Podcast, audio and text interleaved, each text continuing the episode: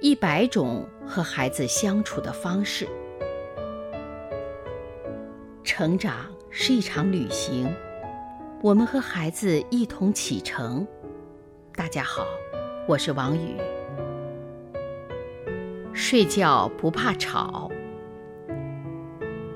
一些家长在宝宝刚出生的时候，总是非常小心地呵护婴儿的睡眠，说话声音压得低低的。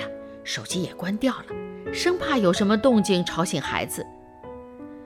当孩子习惯了寂静的环境，突然听到一点声音，反而容易惊醒。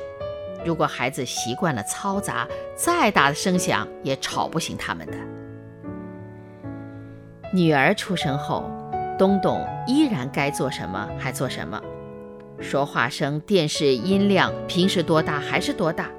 而女儿显然很快地习惯了家里一般的嘈杂声。女儿满月的时候，东东找人来家里给女儿照相。摄影师来了，女儿正睡着。东东先轻摸女儿的脸蛋儿，用平常的声音喊她醒来，结果没反应。于是东东把小被子揭开，一边活动女儿的四肢，一边用稍大的声音说话。女儿还是不理睬。东东又把女儿抱起来，左拍右拍，好像都拍在别人身上。女儿的头靠在妈妈胸前，睡得更香了。大家都无奈极了，连摄影师也说：“哎呀，真是奇怪了，怎么叫不醒呢？”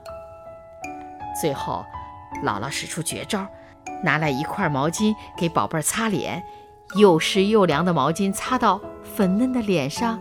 可小家伙仅仅是鼻子微微的皱了一下，然后神情太弱的酣睡着，就是不醒来。折腾了近半个小时，摄影师等不了了，先走了。可摄影师刚走，小家伙就醒了，小嘴一咧，哭起来要奶吃。全家人真是又好气又好笑。